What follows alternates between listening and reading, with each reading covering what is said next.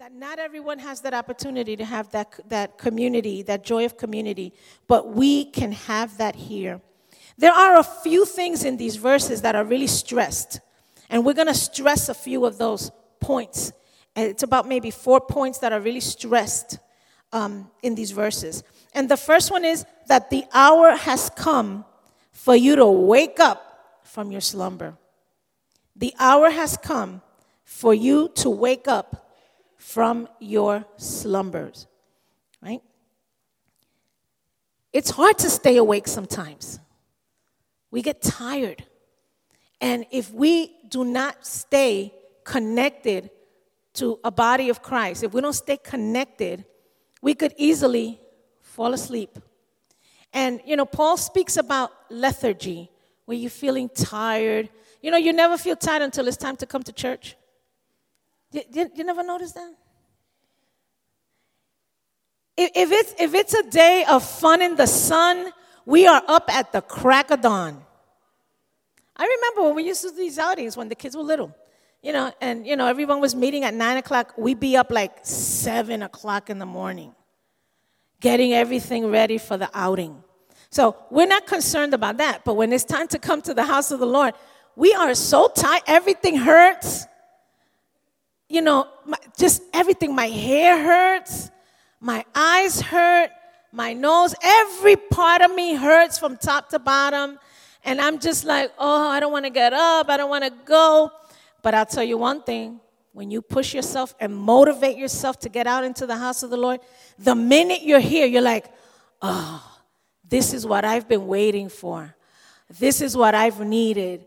Just to just breathe in the Lord and just come and and feel energized and feel encouraged when I'm in the house of the Lord. So it makes a difference. If you could push yourself, push yourself. Sometimes we have to do that. Sometimes I'm all excited. I'm gonna tell you for myself. Sometimes I'm all excited. And it's, you know, six in the morning, I want to go to church. I'm excited. And there's days that I'm dragging. Seriously. And I'm dragging, and after I get here, I'm like, ah, I just take a deep breath in the Lord and say, Thank you, Lord, that you helped me get here. I really needed to be here. And so Paul talks about this spiritual lethargy, and he says that in, in, in a state of lethargy, we tolerate sin. You know, we tolerate it and we say, oh, that's okay. And, and we categorize sins, you know. Well, this one is only a little gray one. Oh, this one, this one doesn't even count. It's so small nobody could see it. Or, you know, this one, you know, it could go either way, but, you know, I'm going to be a little positive on it and say, I don't do this all the time. We make excuses for sin.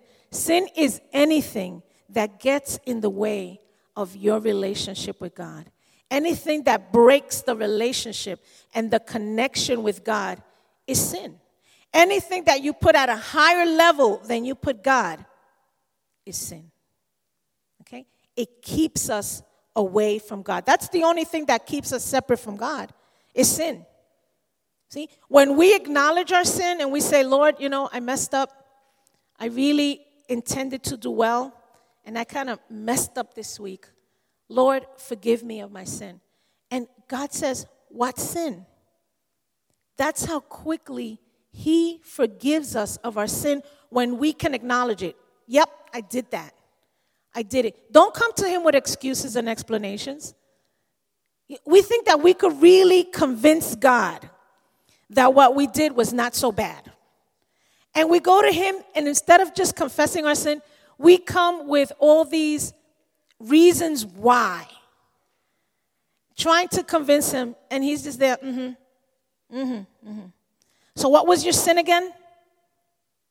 He is not going to let us off the hook because we need to confess our sins in order for Him to forgive us. See? I had a person say, Well, I don't need to pray to God about those things. He already knows what I've done, He can just forgive me. We need to acknowledge our sin and say, Yes, I have sinned before the Lord. We need to say that so that we can then feel and receive God's forgiveness. If we don't do that, you know what happens? The enemy will continue to hound you with the same thing. Well, you know that you sinned. How are you going to go to church today? People are going to look at you kind of different. They're going to know what you've done, they're going to know what you've said. And he will use that to just harass you. And so you have to be determined to say, I am not giving the enemy anything to hook himself on. He's not hooking himself on me. He could go hook himself somewhere else, but he's not hooking himself on me. I'm acknowledging my sin before the Lord. I'm going to ask him for forgiveness. And the third part of this is you have to receive that forgiveness. We can't ask God to forgive us and continue to act like we're still under the weight of our sin. We have to do what they call a 180. You acknowledge your sin, you see it, you acknowledge it, you ask God for forgiveness, and then we have to turn our back on it. Don't do a 360. Don't, don't do a 360 because you're going to just keep repeating the same thing over and over again. Say, God, help me that I could just do the 180. I'm acknowledging my sin, I'm turning my back on it, and I'm moving forward. Okay? Let's look at what Ephesians chapter 5, 14 through 17 tells us. You know, I always like to go to the Word because the word is going to speak louder to you than anything I could say. So if you go to Ephesians chapter 5, verses 14 through 17, they say, Therefore he says, Awake, you who sleep, arise from the dead, and Christ will give you light. See then that you walk circumspectly, not as fools, but as wise, redeeming the time because the days are evil. Therefore, do not be unwise, but understand what the will of the Lord is. And do not be drunk with wine, in which is dissipation, but be filled with the Spirit, speaking to one another in psalms and hymns and spiritual songs, singing and making melody in your heart in the Lord. See, when we come together, that's what we do. We are encouraging each other and we are helping each other be able to move ahead. Now, 1 Corinthians chapter 15, verse 34. 1 Corinthians 15, 34. Right? And it says, Do not be deceived. Evil company corrupts good habits. I'm, I, am i am going to read just that little part over again. Evil company corrupts good habits. Awake to righteousness and do not sin. For some do not have the knowledge of God. I speak this to your shame. See, now when we read that, it's telling us there's people that have no knowledge of God yet. And while you're wasting time and you're not awake and you're lethargic and you're asleep, there are people who do not get the opportunity to hear about God, and that should be shameful to you. If we stop and think, do you remember last year when um, we had, we had a, a, a guest speaker that asked us if we had won one soul in the whole year? Do you remember that? Was it Denise? Was that an eye opener for you? I hope that was an eye opener for you to make you think have I shared the gospel of good news with someone else? Because the time is growing short and I need to share the gospel so that as many as possible can be saved in these last days. So Paul is saying, listen, it's a shame to you. It should be that there are still people that do not know Christ. So, Christ, he is very clear to his disciples and he says, Listen, awake, be concerned about your soul and your eternal life. Take heed of sin. Be ready and be serious in what is good and live in a constant expectation of the coming of the Lord. See, we know these chapters are here. This doesn't mean that we sit in a chair or we sit in a pew and we say, I'm going to sit right here and I'm going to wait on the Lord. I'm going to just sit here. No, the scripture tells us that we have to work while the day is still light. We need to work. We need to be involved in the things of the Lord. We have to be involved in kingdom work. That's what it says. It tells us we have to know the time.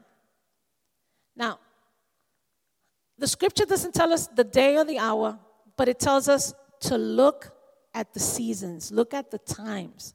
And it tells us one real specific thing. It says, watch the fig tree.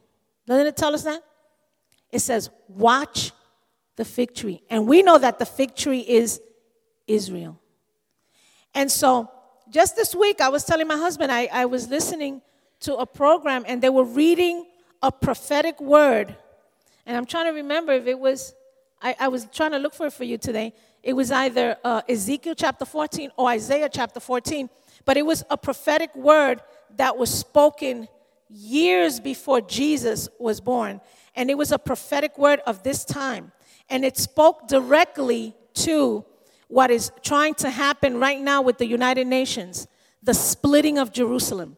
And, and, I, and I heard the verse and I read the verse and I was like, wow, we are living prophetic times that are being fulfilled. And it talked about the splitting of the city. And it spoke to the remnant within the city. And so, how God was going to be protecting the remnant of the city. And I'm saying, wow, we need to be paying closer attention to what's happening with Israel because that is going to determine what season we're in. And if we're careful and we watch, See, the Bible is a prophetic book full of prophecies that were written way before we were born. And so when we look at these prophetic words that were spoken by men of God and they're being fulfilled today in this day that we live, you need to wake up. You need to shake yourself awake and say, you know what? This is, this is closer than what I thought it was. This time of the end is closer than what I thought. It's time to wake up, is what the scripture tells us. It says that it's, it's time for others to wake up and, uh, around us as well. We have a great deal of work to do, and the Lord is calling us to it again and again. First Thessalonians chapter 5 verse 5.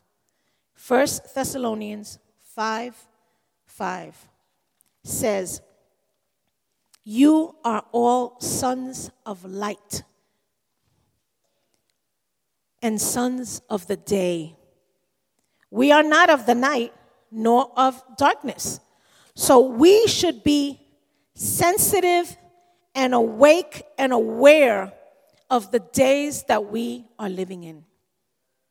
You know, Paul spoke to there would come a time when men would call those things that were good bad and those things that are bad good? Can you say you have have you seen that? Can we say that we're living in that in that uh, scripture coming to life? Where we're like, how can you say that this is a good thing? And people are like, yes, oh yes, this is this is a very good thing. We should all embrace this. And we're like, oh no, no, wait a minute. This is why we need to be awake. And this is why we have to stay spiritually alert because we are going to be able to distinguish between what is right and what is wrong, what is good and what is evil. We're going to be able to do that when our spirits are alert. No one will be able to deceive us because it could sound good. There's a lot of things in the country today that are legal, but that does not make them right before God. It doesn't make it righteous. And so, even though it's legal a man is saying, Yeah, sure, you can do that, you don't have to worry, you're not going to have a consequence. We, those of us in Christ Jesus who read our Bible and know our Bible, know that they are consequences to sins that we commit, that we continue to commit and we continue to, to commit and don't acknowledge or step away from. God is very clear. People say, Oh, I can't read the Bible. I don't understand it. I think he's very clear. We read some of it in the beginning. Right when in the, in the beginning of the verses that we read, in, in verse 11, where it says, You have to cast off these things. And it talks about orgies and drunkenness and sexual immorality and sensuality and quarreling and jealousy.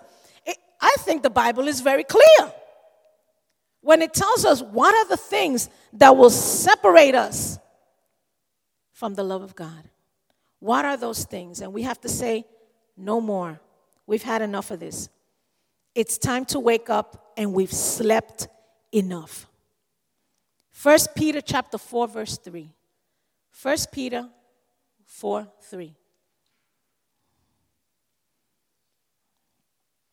And it says, For we have spent enough of our past lifetime in doing the will of the Gentiles. When we walked in lewdness, lust, drunkenness, revelries, drinking parties, and abominable idolatries. Well, it sounds to me like what was going on in the first century is still happening today in the 21st century. People continue to want to do what they want to do, and they think there will be no consequence. I can't believe how many young people I have heard say, Well, doesn't matter if I die, because when I die, we just go into nothingness. It's a void, there's nothing there. We just stop existing. I'm like, Really? Really? Have you read the Bible lately?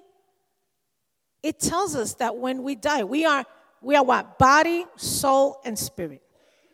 And the Bible tells us that when we die, our body goes back to the earth from which it came. Now, isn't that true? That's what happens. It says that the spirit, which is, which is given by God, returns to God. And now look at this part here. Our soul we determine where our soul goes. Are we going to spend eternity with God or are we going to spend eternity in hell? This is the this is the truth. This is Bible. I'm not making this up. You have a choice. We're all given this choice of accepting Jesus Christ as our Lord and our Savior. See? The Bible even tells us that unto each man is given one opportunity in life. See? So no one can pray you out of purgatory. You have one opportunity in life, the same that everyone gets. They hear Jesus Christ. And, and in this day and age, it's difficult for you not to hear about Jesus Christ because it's on TV, it's on the radio, it's in paper, it's in ebooks, it's everywhere. So it's hard for you to sit here in the 21st century in Allentown, Pennsylvania, and say, I've never heard. I've never heard anything. And you live across the street from the church. Right? I, I don't know anything. I don't know anything about God. If you've been coming to Wednesday classes, you know that we've been teaching, looking at the word, and it tells us that no one will have an excuse because God made a point of putting it in the heavens. So as you look at the heavens, as you look at the at the universe, as you look at the trees that are being formed in your neighborhood, as you look at the grass that grows or the animals that walk around, everything speaks to the majesty of God and it speaks to us that there is a God, a creator who has created us for divine purpose. Is all there. So no one has an excuse. Not even the person that says, I don't know how to read and write. Look at the heavens, look around you. His majesty is on display. See? It's in the Word. I didn't make this up, it's in the Word. Now, so we read First Peter, right? Right. The second point that these, these verses makes is that salvation is nearer to us now than it ever has. It's nearer to us today than it was yesterday. It's nearer to us today than when we first believed. Okay, let's let's do a little a little uh, question thing here. Let's see how well you do. How many can say that they've known the Lord 50 years? Let's go with 50 years. Because I know there might be some of us that have less. Let's say 50 years. How many of us can say 40 years that you've known the Lord for 40 years of your life? Look at that. How many can say 30 years of your life? 30 years of your life you've known the Lord. Look at that. How many can say 20 years? Look at that. 20 years. 10 years. I've known the Lord 10 years at least. Right? How many can say five? I've known the Lord at least five years. And some of us can even say, I've known the Lord for one year. Guess what? From the time that you've known the Lord to today, what's today? February the 5th? He's closer today than he was 50 years ago, 40 years ago, 30 years ago, 10 years ago. His coming is closer. Closer. We have to remember that. It's closer. Each day that passes brings us closer to the time of Christ's return when he will take us. The scripture says he, we will be caught up. Caught up, which we call rapture. We will be caught up and we will meet Jesus in the sky. I, I can't wait. I can't wait for that moment. But I tell you, it's coming. Some people may, may sit, like I tell you, sit and wait in a pew, and they think that an alarm is going to sound. You know, in the clock. The alarm on the clock is going to sound, and it's going to tell them, okay, get ready right now. He's coming in the next five minutes. But those of us know that we're looking at a clock where the second hand is five minutes away. And we know that at any moment, the prophetic words that are yet to be fulfilled, for, the, for God to come and call us, the trumpet will sound, and those that are in Christ Jesus will hear it. They will be caught up into the sky. These prophecies that are left can be fulfilled in a blinking of an eye. Faster than your head will spin, these prophecies will, the ones that are left to be fulfilled, will be fulfilled, and Christ will call us to Him. These, these things are coming, they're coming around the corner. Let's look at Luke chapter 21, verses 25 to 28. Luke 21, 25 to 28.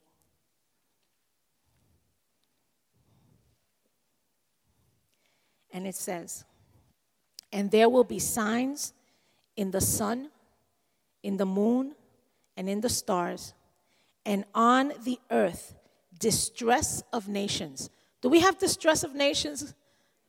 It's happening with perplexity. So much confusion. The seas and the waves roaring, men's hearts failing them from fear and the expectation of those things which are coming on the earth. For the powers of heaven will be shaken. Then they will see the Son of Man coming in a cloud with power and great glory. Now, when these things begin to happen, what does it say? When these things begin to happen, what are we supposed to do? Fall asleep? Sit in the pew and wait? No, it says, look up and lift up your heads because your redemption draws near. It's drawing near. And so we have to lift up our heads and recognize it. When we read this biblical warning of the return of Christ, we need to just focus on the fact that if we're doing what we're supposed to do, we don't have to be concerned about getting ready at the last minute. There's nothing worse than getting ready at the last minute. You know, we, we, we've been to so many weddings and we, we've seen so many weddings, and why can't people be on time? I, I just never figured that. You're planning a wedding for a whole year, two years, whatever. You're planning this thing. And then it's your wedding day, and you're not on time. It's like, you know, the parable in the scripture of the 10 virgins. They know they're getting married, they know the bridegroom is coming, and five of them said, I got time. We got time. What's the big rush? What's everybody rushing us for? We have time. And the other five said, I'm not taking a chance. I want to be absolutely ready. When he comes, I'm ready to go. And we saw what happened in that parable. Five of them were left behind. Wouldn't that be something? If, if at these weddings that we go to, if we told the bride, listen, if you're not ready at your time of getting married, it's not going to happen. They'd be running out here with their hair all up. They'd be running out here, no makeup. They'd be running here all half dressed because they know that they're going to miss it. What would happen to us if we knew the exact time of Christ just catching us up in there? What would happen if we knew the time that the trumpet would sound? What do you think would happen? I'll tell you what some of us might do. I've given this a little thought. If we knew that the Lord was coming at 11:15, we would be partying, partying till 11:10. Gives us enough time to clean up a little bit, say a couple of prayers, oh, and be ready. Right? Some of us would say, "Oh, wait, he's coming 11:15. I better start my day in fast, committing myself to the Lord, you know, just being ready. And some of us would say, he's gonna be late. What are you talking about? He ain't, co- he ain't coming out at 11 15. That's okay. See? And so let us be ready so we're not concerned about whether we're gonna miss the sound of the trumpet. Let's just live lives that are ready and conducive to hearing the Lord call us. Right? One of the, the third thing that the verses said was, well, well, I did this one, right? Didn't I do Luke 21, Hebrews? Oh, wait, let's do Hebrews chapter 9. This is important. Hebrews chapter 9, verses 27 and 28. Hebrews chapter 9, 27 and 28. Let's read. And just as it is appointed for man to die once, yeah, this is the verse I was telling you about. And after that comes judgment, so Christ, having been offered once to bear the sins of many, will appear a second time, not to deal with sin, but to save those who are eagerly, eagerly waiting for him. Those who are eagerly waiting for him. We know that one of the crowns that are going to be given in heaven is for those people who prayed for the, for the Lord to come, who prayed, Lord Jesus, please come.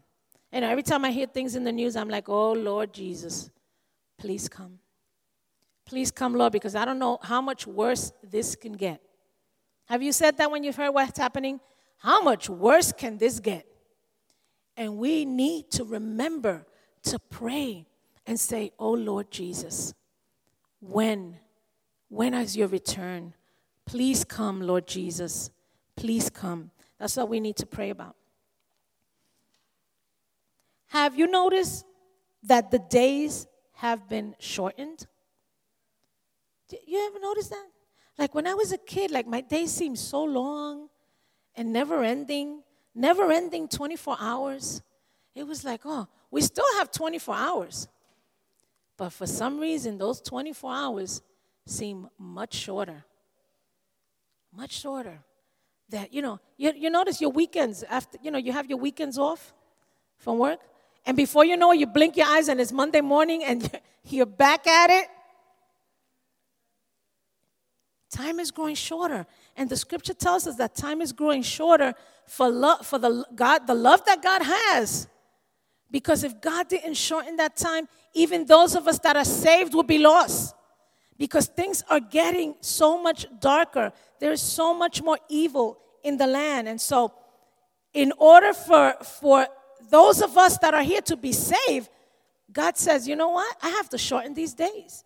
And so we see that there's a shortening of the time, and the days are growing shorter, and it says that grace abounds.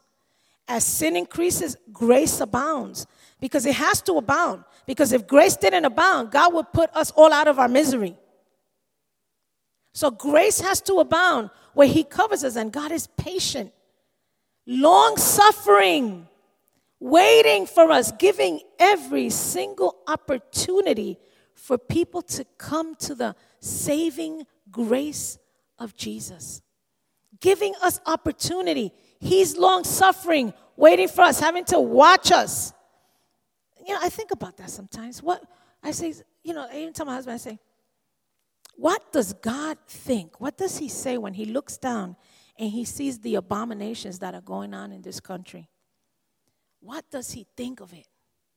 When He looks down, what does He think of abortion? What does he think of these babies that are, that are dying on a regular basis? What does, he, what does he say? What does he think? And I realized that if it wasn't for grace, he would put so many of us, so many of us out. Because in the scripture, we see so many times in the Old Testament that God saw an abomination when children were put to death. And I tell you, they put them to death on altars of sacrifice in the Old Testament pagan altars of sacrifice. And today we sacrifice our children on the tables of operating rooms. Those are the altars that we take our children to and we sacrifice them. You know, living beings are sacrificed. And so, what does God think when He sees all this? He has to shorten those days, He has to increase grace so that we can be saved. The last point in these verses is the night is nearly over and the day is almost here. Let's look at these verses. Second Corinthians chapter 4, verse 4. 2 Corinthians 4 4. And it says, In their case, the God of this world has blinded the minds of the unbelievers to keep them from seeing the light of the gospel of the glory of Christ, who is the image of God. See, he blinds the unbelievers so they don't want to hear it, they don't want to see it, they don't want to acknowledge it. And, and you know, this is one of the reasons why I always tell you to pray and ask God to give you windows of opportunities, where there are those moments in the life of an individual that they allow God to come through. And you can speak that word that would reach the soul of an individual. And so we pray for windows of opportunities. God, let me have an opportunity to speak to this person or that person. Let me have an opportunity to let Jesus be displayed. Let me have an opportunity for Jesus to have the front seat. You know, let, let, let me have that opportunity. And um, I was thankful for that opportunity this Friday when um, I spoke before the Jewish Christian Understanding Group. And um, Jean was there. Thank you, Jean, for your support. And um, it, it, you know, I had the opportunity, whenever I had the opportunity to say, prayer did this, God did it, we are followers of Christ, and as followers of Christ, we have to live a life that is conducive to the walk that we, that we say we profess. And so, having the opportunity to display Christ, God, prayer. Well, how do you do this? God's been providing. How do you do that? God's been providing. And we've trusted God and we pray and we believe God. Those are windows of opportunity that you have to speak into the lives of people that otherwise you would not have that opportunity. Right? Let's look at Ephesians chapter 2, verses uh, 2 through 7. Well, actually, 1 through 7. 1 through 7. Ephesians chapter 2, verses 1 through 7. Now, when it speaks about the night nearly over and the day is almost here, the night, of course, refers to the present evil time the day refers to the time of Christ's return. And so believers today are living in the night. We're, we're, living in the midst of it. the time of darkness, and yet we have to shine in the midst of that. Right? And you were dead in the trespasses and sins in which you once walked, following the course of this world, following the prince of the power of the air. The prince of the power of the air is Satan.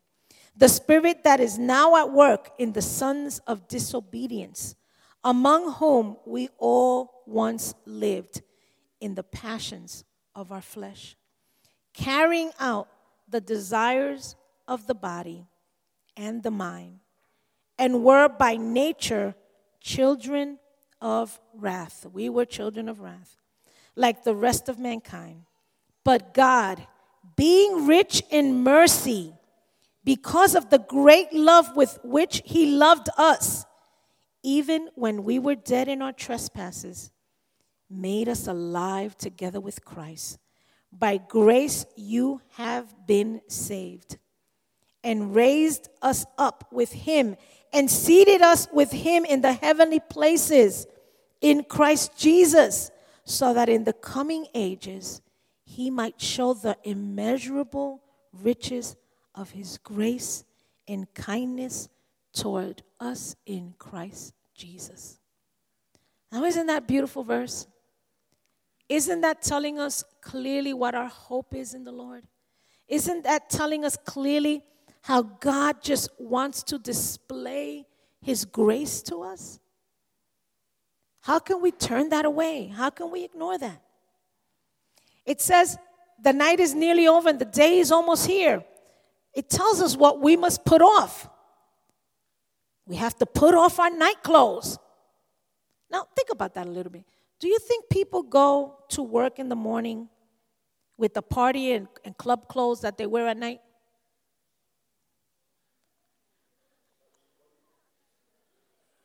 It was crazy. That was crazy. But typically, people don't go with their club clothes to work in the morning. Why not? Because some of that clothes is not appropriate. Club clothes are intended to attract the opposite sex, right? That's where the verse comes on about sensuality. And so, if you work in an office, the last thing you want to do is go with your club clothes on. Usually they say, Oh, I got to run home after work. I'm going to the club today. I got to change. You ever heard people say that? Because they have to put on the clothes of darkness. You seen that in the verse, right? They have to put on the clothes. And it says, Take off your clothes of darkness, the night clothes, and put on your armor of light, which is Ephesians chapter 6. Let us therefore, who are of the day, cast them off, not only cease to practice them, but detest and abhor them, and have no more to do with them. If we know the things that are offensive to God, we have to say, No more. I'm, I don't want to do them again. I need to stay away from these things. That's what we got to say. Now I'm going to conclude with this Matthew chapter 24, verses 36 to 44. Matthew 24, 36 to 44.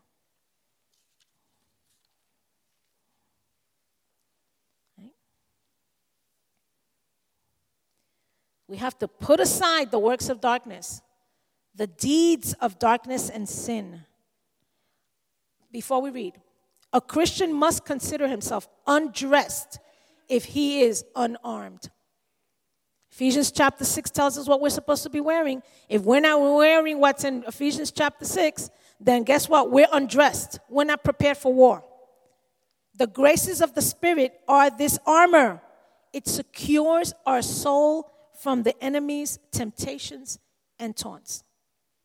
Jesus Christ is the best clothing for Christians to adorn themselves with. Be reflections of Christ. Be ambassadors of Christ. That when you walk, people say, that person is a follower of Christ. That's a Christian.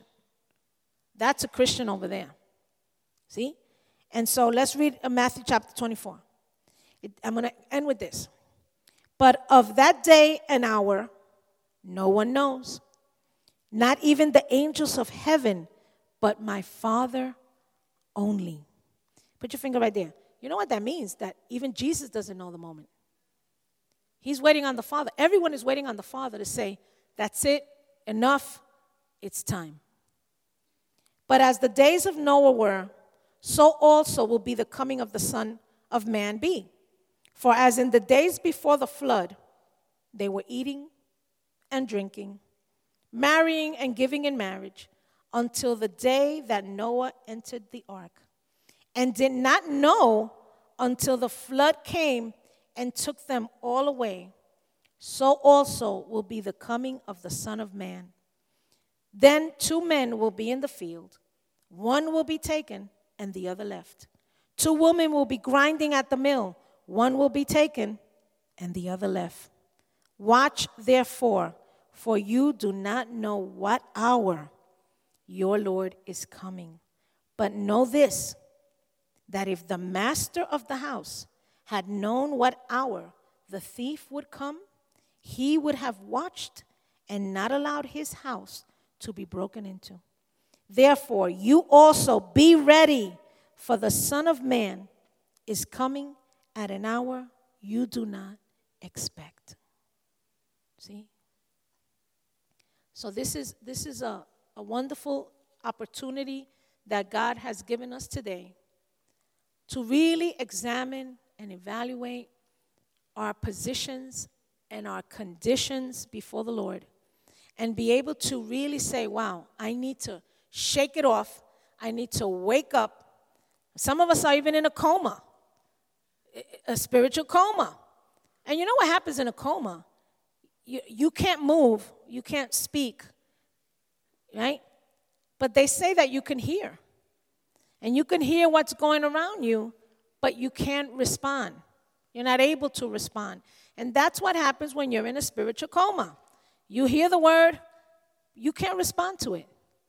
You hear the worship songs, and people are just singing and into it, and you can't respond to it because you're in a spiritual coma. See? So, this is your opportunity today, really, for you to say, you know what? I'm either a little asleep, I'm a little lethargic, a little sleepy, tired, or I'm in a spiritual coma. And I need God to just wake me up. And I have to be receptive to waking up. And so, this is a day that we can pray for you, with you.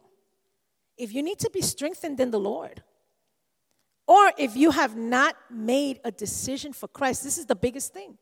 If you have not made a decision for Christ and accepted Jesus Christ as your personal Lord and Savior, your Lord, your Savior, if you've never done that, you need to do that today. See, because that's one of the, the conditions that you have to, uh, to be in. You have to be in Christ in order for you to hear that trumpet the day it sounds. You have to be in Christ. So we have to accept Jesus as our Lord and Savior. Accept what the scripture has told us about salvation and grace. We have to.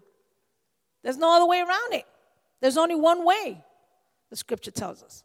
So, you have the opportunity to get prayed with if you have not accepted Jesus Christ.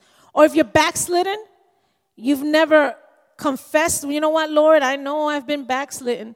I act like I'm still serving you, but I know that I'm not. If you're backslidden today, you've kind of stepped back a little bit, is your time to move forward and we will pray with you. You're not in this by yourself. This is a community of faith and we all are in this together. Okay? So, while the if the sound could play something soft, you know, we are going to pray. So, if anyone needs prayer, I'm going to tell you to take that step that you need to take, that one step of faith, that one step that says, Yeah, I, am committed to this. I'm committed to, you're not committed to this church, you're committed to God. All right? And so, um, I'm going to ask you to come forward. Raise your hand if you need prayer today. If you need prayer, just you're more than welcome to come forward. Amen. Come forward. Um, Josh, could you help him? Could get over here? Just stand there. We're gonna come and send somebody to pray with you. you know, we have our elders here, and they're going to pray with you, whatever your need is. Tell them what your need is, and they're going to pray with you. Don't be afraid, don't be concerned. We're all here rooting you on.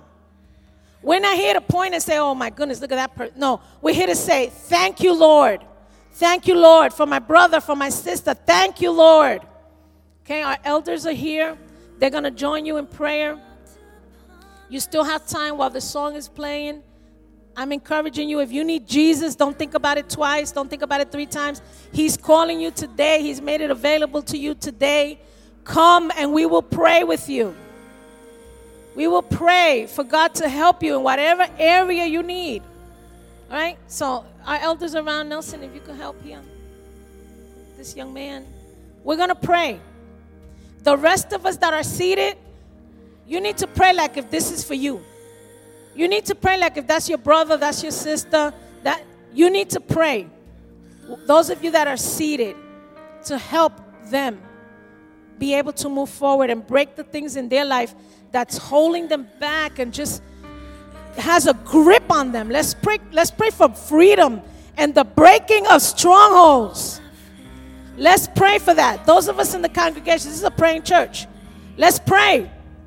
Let's pray for the breaking of strongholds, the freedom. Let's pray for deliverance. Amen. Let us pray. Hallelujah. Hallelujah. Tammy, you could come forward. Amen. This couple is here, Jody and Johnny. One of you could you help this couple that just walked in? Let's pray for them and their baby. Praise the Lord. We're praying. We're praying. We're praying. Hallelujah. Let's pray. Let's pray. There's a need in the house. Let's pray. Jackie, if you could come over all the way over on this end, and Gabe all the way over on this end. There's a there's a couple over here, or, um, two people over here actually, three. Let's come over. Desi, if you're not busy, can you join over here? Let's pray with them. Let's ask them what their prayer need is. Let's pray with them. Hallelujah. Let's pray with them. Glory be the Lord. Let's pray with them. Amen. Glory, glory, glory, glory. Josh, if you're not, if, if, Josh, if you have a moment, could you pray here with, with Ralphie? Hallelujah. Glory be the Lamb. Glory be the blood of the Lamb that cleanses us of all sins, all unrighteousness. Thank you, Lord, for the blessing the blessing that you've given us, that our sins may be forgiven, our lives may be changed by the power of your Holy Spirit. Lord, I ask that they be sealed with your Holy Spirit. All those, oh Lord, who have not accepted you but are accepting you today, Lord, seal them with your Holy Spirit that wherever they may be, Lord, you know exactly where they are. Oh, Father, and you can meet them at their points of need. In the name of Jesus, we pray. Oh Lord, lift every heart. Lift every heart. Heal every sore, every pain in their hearts, Lord. In the name of Jesus, make their feet firm on solid ground, which is your word. We pray for these things, Lord. We pray for healing. Those that are sick among them, healing in the name of Jesus. Let the balsam of healing Lord, just fall upon them and let them feel the healing to their bodies, healing to their minds, Lord. In the name of Jesus, those that need, Lord, transformation of mind, Father, do it right now. Your presence can do it. Father, we are believing you for great things in the name of Jesus. Great and mighty things in the name of Jesus. Hallelujah. Hallelujah, hallelujah.